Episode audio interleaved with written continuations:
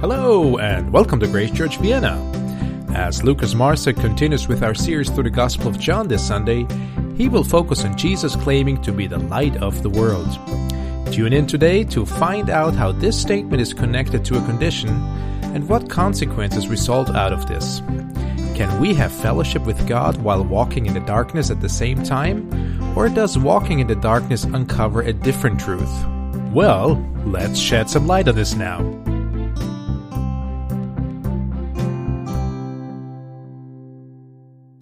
Happy that Lucas and Geraldine and their whole family are here today, um, and happy to see you live this time. and uh, as you know, we're going currently going through the book of uh, Gospel of John, and currently we're at John chapter eight. Um, how and, and today we're talking about Lucas is talking about how to look at the light. John eight twelve says, Against Jesus spoke to them, saying, I am the light of the world. Whoever follows me will not walk in darkness, but will have the light of life. Wonderful. Good morning to all of you. Uh, good to be here. And uh, I was here a month ago, roughly a month ago. And um, last time uh, I was here, I talked about how to eat the bread. And so I read the passage for today, for today's sermon. And I thought, well, if I talked about how to eat the bread, why not talk about how to look at the light uh, this time? So it's kind of become a two-part mini-series. Um, so that's what we're going to do today. How do we look at the light? And um, yeah, maybe something I think all of us have learned in our lives. I'm pretty sure every one of us has learned this so far. Uh, you have all learned don't look into the sun at the sun with your bare eyes, right? Have you ever have you tried that? Have you tried that? Yes? Yes? Uh, how did it work? How long, how long could you take it? How long can you look up in the sky and look at the, at the sun? Like a couple seconds, then you have all these spots, like you see every spots, right? Uh, I mean, I've tried that multiple times. I thought maybe when I was a kid, I failed, I'll try that, and I failed, and so the next day I tried again, I still failed, like it, it would never work. Um, so we know we shouldn't, but still, we try to look at the sun. Uh, and of course, uh, you, we all know it can really damage our eyes even. Uh, we can't look at the sun without any proper protection. I mean, even if we use sunglasses, that's not, not even good enough, right? So, uh, I remember, like, when I was a kid, uh, my brother, who you all know, he, he has a tele- he had a, I think he still has the telescope. Uh, it's a very, very good one. And um, when you have a telescope, one thing you should never, never do is point the telescope right at the sun, you know? Um, I mean, like, you know, if you have a magnifying glass and you hold it against the sun, you can start a fire. So these things really can burn things up, literally, like they can start fire. Um, so never, never use a telescope to look at the sun. But my brother, he had a special gadget, uh, which was a sun filter. So like another, another lens you can screw on, attach to the telescope. And essentially, I think it was just like the lens, like that was made up of like thick, dark black glass. So if you held it up against a lamp, you couldn't see through it but we put it on, on the telescope, uh, and we could actually see the sun then because it was such a strong filter. I mean, it kind of was greenish, but still, uh, it was amazing to look at the sun in magnification. And if you want to know more about, ask him. Maybe he'll give some tours, or he brings it next time to the church. I don't know, charging one euro to look, look at the sun or something. Yeah. So um, I haven't talked to him about it, uh, but maybe he'll, does, he'll do that. So there are tricks that enable us to look at the sun. But today we deal with a, a different kind of light here. Okay, Jesus says in this verse, he claims to be the light of the world. And the question we want to answer is how do we look at this light? And the question is, do we need sunglasses? Do we need filters? Do we need anything else to look at this? So let us examine what Jesus is saying here and find out what he wants to tell us this morning. Uh, he, he said, I'm going to repeat it. I am the light of the world. Whoever follows me will not walk in darkness, but will have the light of life. Okay, so Jesus makes a profound statement, adds a condition, and then there are two consequences. I tried to uh, put this up uh, on, on, the, on the slides um, to make it, make it more visual. Okay, maybe you can go to the next slide. Um, the first statement is that he is the light of the world. And if you follow him, that's the condition. It's actually not the slide. Um, I was looking for it. It's the, the title. Uh, the next one. If you follow him, uh, which is the condition, then there are two consequences. Consequence A, consequence B. One is you will not walk in darkness, and the second is you will have the light of life. Okay, that's kind of how it looks like. Um, so, since Jesus uses images of light and darkness, our respons- responsibilities when you read the Bible, we have to ask the right questions. Like, what is the light of life? What is darkness? What does it mean to live a life in, uh, in light? And what does it mean to follow him? And how, how is this all, how is Jesus the light of the world? Okay, how, like, how can Jesus say he is the light of the world? I thought the sun was the light of the world, right? I mean, that's kind of our natural observation. So what is Jesus talking about here? Uh, and if we read the next couple verses, the whole story, uh, we're not going to do that today, but um, maybe you already know the story, have read it before. Um, we will notice the Jews that Jesus is talking about, uh, talking to here, they're upset. Immediately, they're so upset. They almost want to kill him. Um, and Jesus, I'm, uh, I'm just summing it up, you know, he says, I'm fulfilling promises from the Old Testament here. It has to do with the Feast of Tabernacles that this story is uh, happening at, uh, the illumination of the temple and so on. We don't have enough time to explore it all, but in essence, this is Jesus, what Jesus says here. He says, you know what? I'm actually the light that also guided the Israelites back in the day during Moses' times, that light guided them through the desert. I'm that kind of light. And then they argue, Jesus is lying, and then who's, who's Jesus' father? And he says, talks about his father. And to make it short, Jesus says here, I am this glory cloud of God in the desert. And I am God himself, he says. And he also says, when you see him, you see God. So I, th- I think we understand maybe a little bit better why the Jews were so furious, because he says here and says, I am God. And so he says, I am the light of the world, which also means to them, I am your guiding light. I'm your guiding light in the darkness.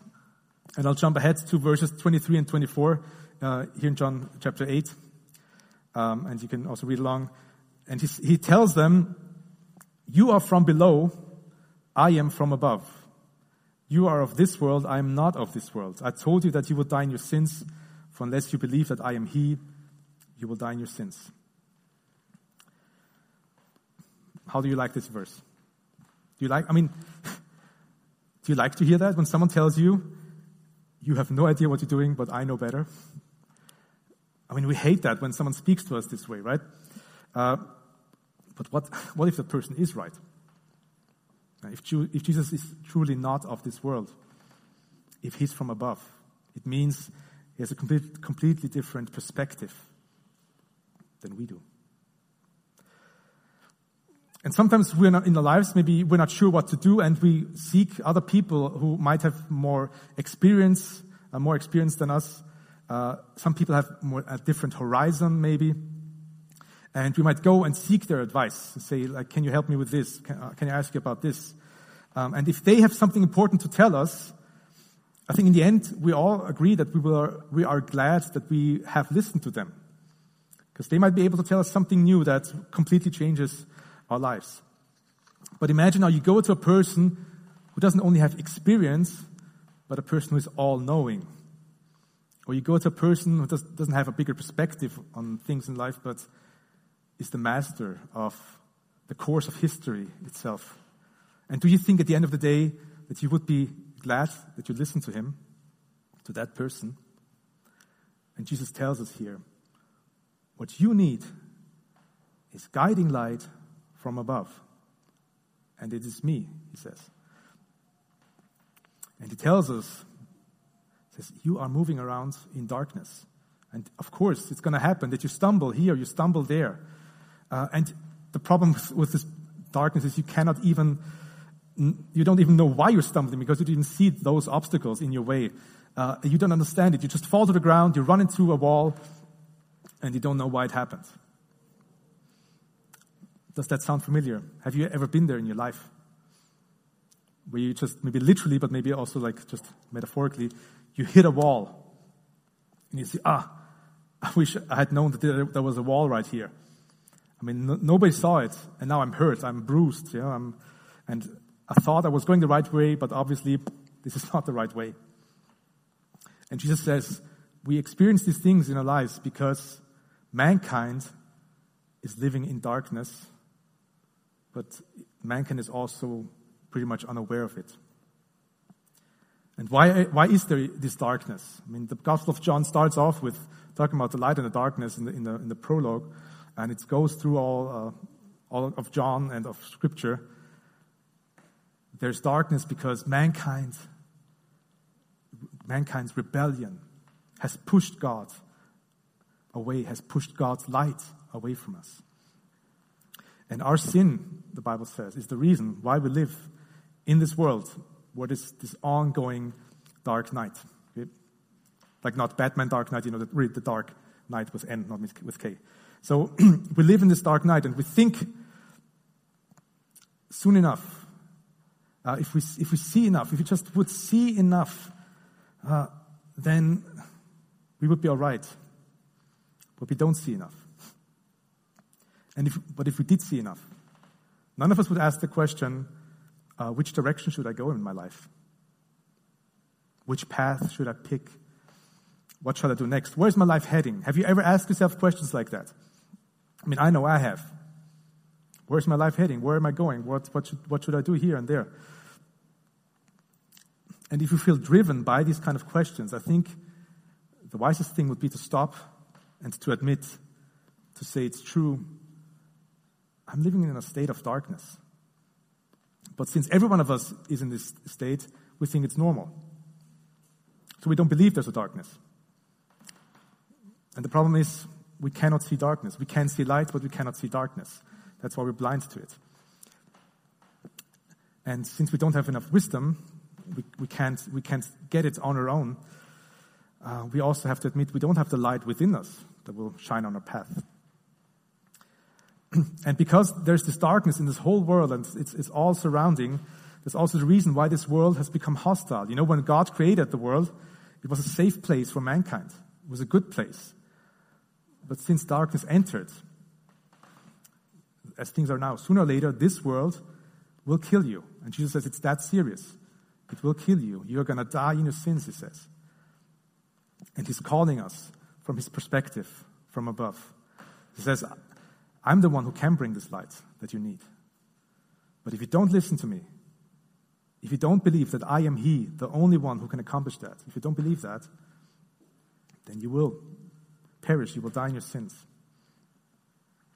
And if you if you're right now, if you're listening to this and you think, okay, well, unfortunately, unfortunately, sin is not a problem for me personally. If you think that, then sin is still doing a great job in your life of keeping you in its darkness. And on the other hand, if we do decide to trust Him, He will take us to consequences A and B. What were consequences A and B? Maybe we can, we can we see it uh, again up, up here. Consequences A and B. We will walk in darkness no more, and the light of life will be with us. Jesus promises to guide you, okay, uh, to get you to the goal. I mean, let me let me tell you this this morning. Uh, Jesus' promise is even stronger than your own failures, okay, than your own inabilities. So do you know what it means if Jesus says, I'm going to take you to the finish line? It says that even you cannot mess up the good plans that God has for you. Okay? He will do it for you, he promises. And even when you fail him, he will do it for you. And he says the only thing that's necessary is to follow him. He says, whoever follows me. And I think that's a short uh, phrase here that we need to pay more attention to. The next question What does that mean to follow him? I mean, does follow him mean keeping his commandments? Hmm? Or to imitate Jesus, just to be, try to be like Jesus? To follow his examples? I mean, there's truth to, truth to that. I would agree. But, I mean, doesn't that make Jesus no different than any other religious leader in the world? I mean, these days, doesn't everyone look for followers? Yeah? We might be followers of people who think they're great on, on social media and say, hey, I'm interested about this here and I like, I like this person here. I'm gonna click and I'm a follower. That's easy. And that's what we, what really, what people look for these days. When Jesus talks about following, he's not looking for lots of members and subscribers to his channel or his stream or whatsoever. Just look for the big crowd here. What does Jesus mean when he uses the word follow? And today I'm, I'm focusing on the following, on the beginning part of following. I mean, following means keeping his commandments, keeping his, keeping his, his, his word and everything. But right now, if I ask you, okay, what's, what's, the, what's important about a journey? You say getting out of the car is important at, at the end of a journey, right? But the most important thing is getting into the car first. And that's what we're going to look at today. How to get into the car, get onto this journey, and get to the finishing line. So let's look at, at verse 28 together. Verse 28 uh, gives us a hint about this answer, about the following. So Jesus said to them, When you have lifted up the Son of Man, then you will know that I am He, and that I do nothing on my own authority, but speak just as the Father taught me. Jesus is talking about his own crucifixion here. He tells the people, to sum it up, he tells them, Hey, you want proof that I'm the light of the world? I have an idea. Kill me. That's basically what he's saying here. And eventually, we all know the story, eventually they did kill him. And the people thought, okay, well, finally, this nonsense talk about the light of the world and everything is finally over. Yeah, and conveniently, even the whole land went dark when Jesus was, was crucified and died. But on Easter Sunday, which was celebrated last week, on Easter Sunday, a light began to shine that flooded the whole world up to this day. And in a parallel passage in John 12, 32, he says something similar and adds an important detail. He says, And when I, when I'm lifted up from the earth, I will draw all people to myself. So with those two passages, Jesus is connecting some dots here. He says, how to follow me, to how to start to follow me, is to first to see Jesus lifted up, to see him crucified. Following him includes much more, of course, but if you want to be serious about it, you cannot miss the first step. And he says the first step of following me is to look at him lifted up from the earth. And this is what he's talking about here. Are you a follower of Christ? Or are you interested in becoming a follower of Christ? What is necessary to become one, become a follower of Christ? The answer is here. You must first see Jesus lifted up. You have to see Jesus crucified. But why? Why is that so important? Why isn't it enough to say, hey, I think Jesus was a cool dude. He did a lot of good things. So, yeah, I like him. I'll follow his example. Why is the first step to see him crucified and lifted up? He says, you know, it's not just about you following his teachings. It's not just about letting yourself be guided by his example. That's because if you, if you do that only, and if you start with that only, it's not good enough. It's not going to change me if I do that. Okay? And if that's, if that's all I'm doing, just following examples, it means I'm still lost. Why? Because following teachers, following rules, it will not turn my heart around. You need to place yourself before the cross and look at Jesus and telling him, You need to be my Savior in my darkness. And if you didn't truly die for me, then there's no hope for me. And you have to become aware of this and tell Jesus, Jesus, you wouldn't be up on the cross if it wasn't for me, because that's also part of the story. And because of all that together, the cross, it humbles you. Jesus went up there because of you. It humbles you, but it makes you rejoice at the same time. Because unless Jesus is lifted up before you, you will always assume that you can fix what is broken. You will always believe, well, maybe I can find some kind of light within me uh, feel uh, maybe I'm good enough to face God's judgment or something like that.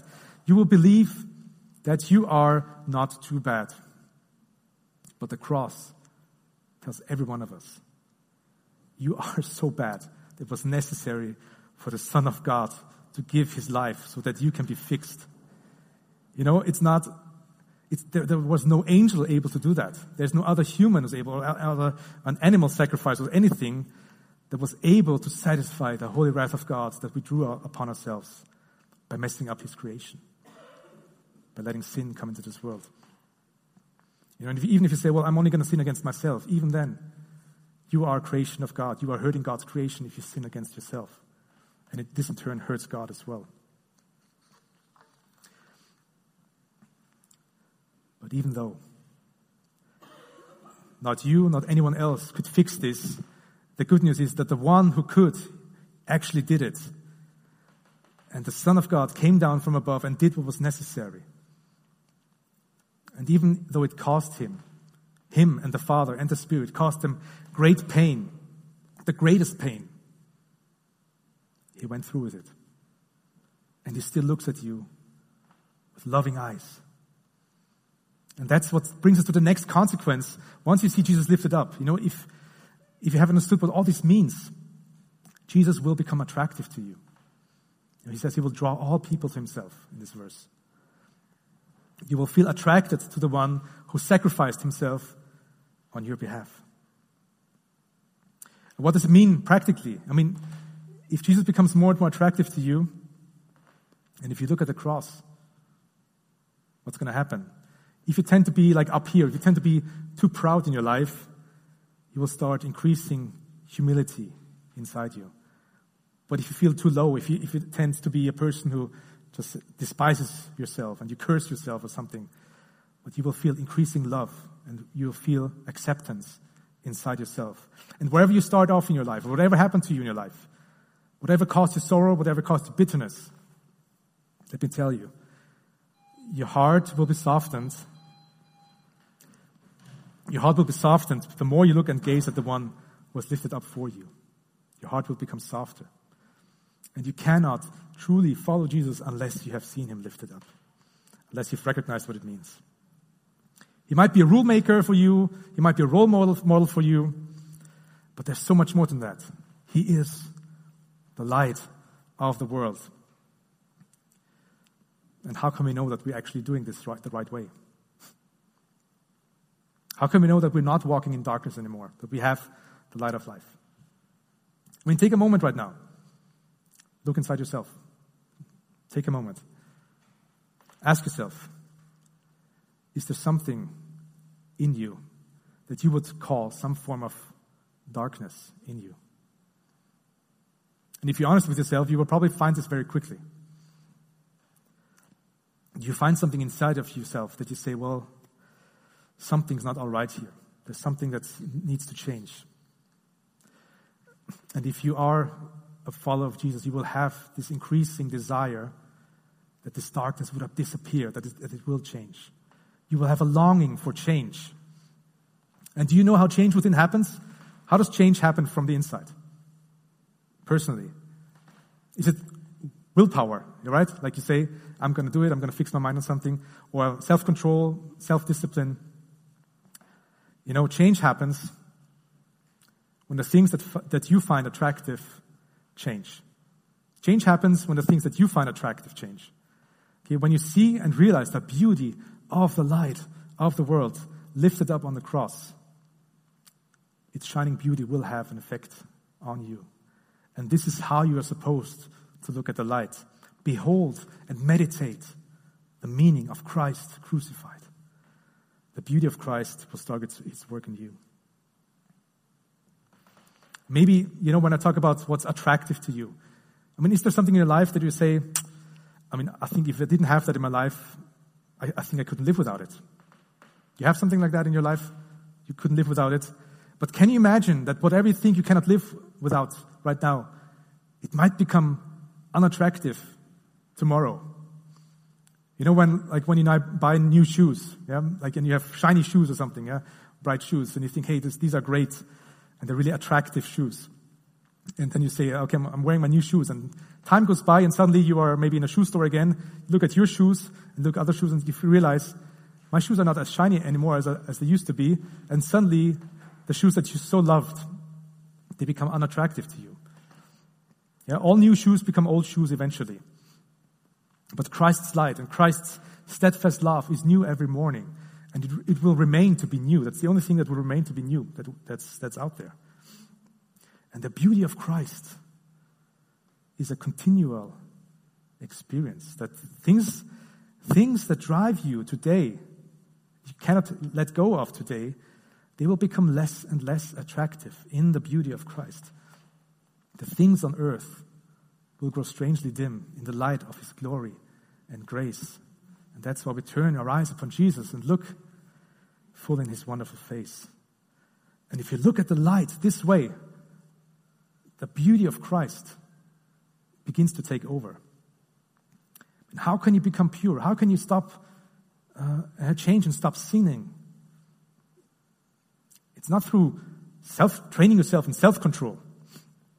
You need to be attracted and captivated and fascinated by Jesus himself. And then self control will, will become something that you want and will do.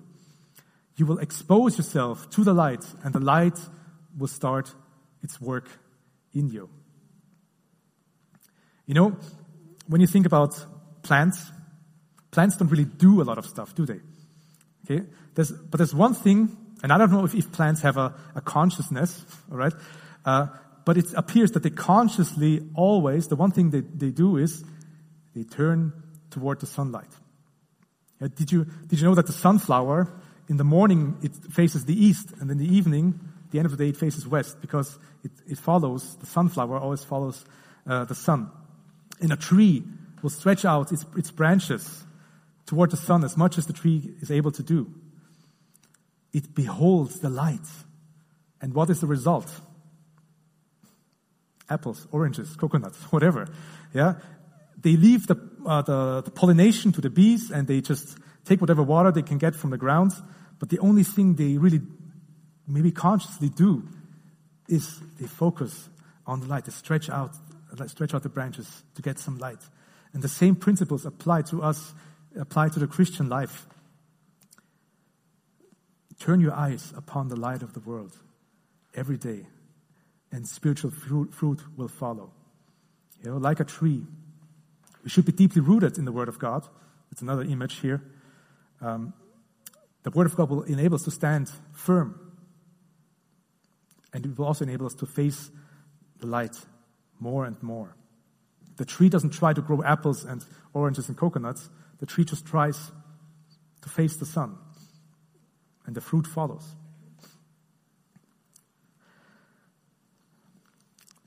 I have one final passage for you. Can you still take it? One final uh, thing I think is also important to, to mention here. There's one, uh, one passage in 1 John 1, 5 to 7. And it states, This is the message we have heard from him and proclaim to you that God is light and in him is no darkness at all. If we say we have fellowship with him while we walk in the darkness, we lie and do not practice the truth. But if we walk in the light as he is in the light, we have fellowship with one another, and the blood of Jesus, his son, cleanses us from all sin. And I thought I'd just add this passage to this sermon because this is for all of you who honestly, you want to walk the right path. But you're also aware that there's still some kind of darkness within you at the same time. And you might say, I failed God. Yeah. How can I claim to be a follower of Christ? I, I, am telling lies. You know, I still carry darkness within me. I, feel this tension. And this passage here, it judges me. I'm a liar. I don't practice the truth. What should I do about this? How does God think about me? Let me tell you, if you feel like this, or if you have felt like this before, I think it's a very good sign. Okay, let me give you an illustration. You know, um, when we would have uh, guests at our home, when it was still legal to have guests at home, you know, in those days. Um, but when you have guests at home, uh, you know, they would, would sit there in the evening, um, and the guests would leave at some point, of course, and then you have some empty plates and, and bowls and glasses standing on, uh, on the table. And we would often have the lights in our living room just dimmed. And I would take a glass and say, well, this glass looks clean still. But then I take it to the kitchen where, where the light in the kitchen was much brighter. And you look in the glass and say, oh, the glass, I thought it was clean, but it's not clean. And I say, okay, I put it in the dishwasher and then it's clean, take it out, and I say, well, that's great. But if you hold it up against a, like a light, like the, uh, the sun or something, you'll see, well, there's still some dirt in the glass. Even though it came out of the dishwasher, uh, it's not pure. It's not ready yet to be put on a really nice dinner table. It's not, it's not clean yet. And this is the principle that you have to take away from this passage. This is what it means when you come to Christ, to the light of, of the light of Jesus Christ. The principle is the more light there is, the dirtier it looks. You know, the godlier you become, the less godlier you feel. It, if you feel like that, it's simply a sign of walking in the light. And the promise of this passage in, in 1 John is that we keep on walking in the light. The blood of Jesus is continuing to clean us. You will realize your own dirt more and more, but you will get cleaner and cleaner at the same time. Isn't that wonderful? I mean, no one else can offer this other than Jesus, the light of the world. It's a unique situation you will find nowhere else. You feel worse and worse and better and better about yourself at the same time. And if you feel that, did you feel worse because you're following Jesus? You're not on the wrong track, okay? You're exactly where you're supposed to be. It's the process we call sanctification or a kind of purification that God has intended for you. Let me just tell you as we close like your God and Savior, you also will become full of grace, full of mercy. You will become humbler. You will become happier, happier without feeling better than others. Okay? The fruit of the Spirit will become evident. Why is it important? Because in Matthew 5 14, Jesus also says, You are the light of the world. When Jesus says, I am the light of the world, and then he tells his disciples, You are the light of the world. How does that work? It is because Christ is working in you and within you. If you walk in his light, his light is going to shine through you. That's your calling. Help others see Christ in you. I mean, don't try to show off and say, hey, look, I'm just a great Christian, but draw from the fruit that naturally grew because you were facing the light. You have been looking at the light. And that's the question. How do we look at the light just as we are? No filter, no protection, no showing off, no holding back either. Look at him who did not hold back either for you. Look at him on the cross. He appeared to you just as he is, and he gave himself to you. The light of the world was nailed to the cross. You've got to see him there. We know he, we know he rose again, but you've got to see him there. You've got to remember what he gave, why he volunteered to even go up there. To call you, to save you, to change you. And once you get that, you will be able to make significant sacrifices for your Lord and you'll gladly give yourself like he gave himself for you. So allow him to do this marvelous work in you and through you. You will realize everything else will become a loss. It will be worthless compared to this. Beholding and knowing Jesus is the greatest thing. So follow Jesus by looking at his bright, shining light. Look at his loving, forgiving face and you will not live in darkness, but you will have the light of life. Let's pray. Lord, we thank you this morning that we can come to you, that we can draw from, uh, from your spirit, that you, your spirit is working in, in us, that you have ignited a light, that you, I mean, you have always been the light for eternity, but you've brought it here to us into our darkness. And it's starting, it's, it's, it's spreading. Wherever people go that follow you, the light will become evident. we pray, Lord, that we can be individuals, but also a community of people who just seek your light, just trying to face you day by day and be amazed about the fruit that you're going to bring, that you're going to let us, let, let grow, that we couldn't bring about ourselves.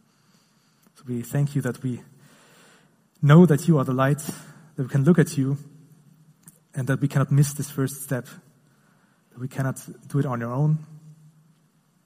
We cannot fix ourselves, but first we have to see you crucified and lifted up and look at your love and look at your forgiveness, that our sins are taken away because you did that. And that liberates us, that frees us, and enables us to, to do so much more than we could thought was possible. So we thank you, we praise you, and we love you. Pray this in your name.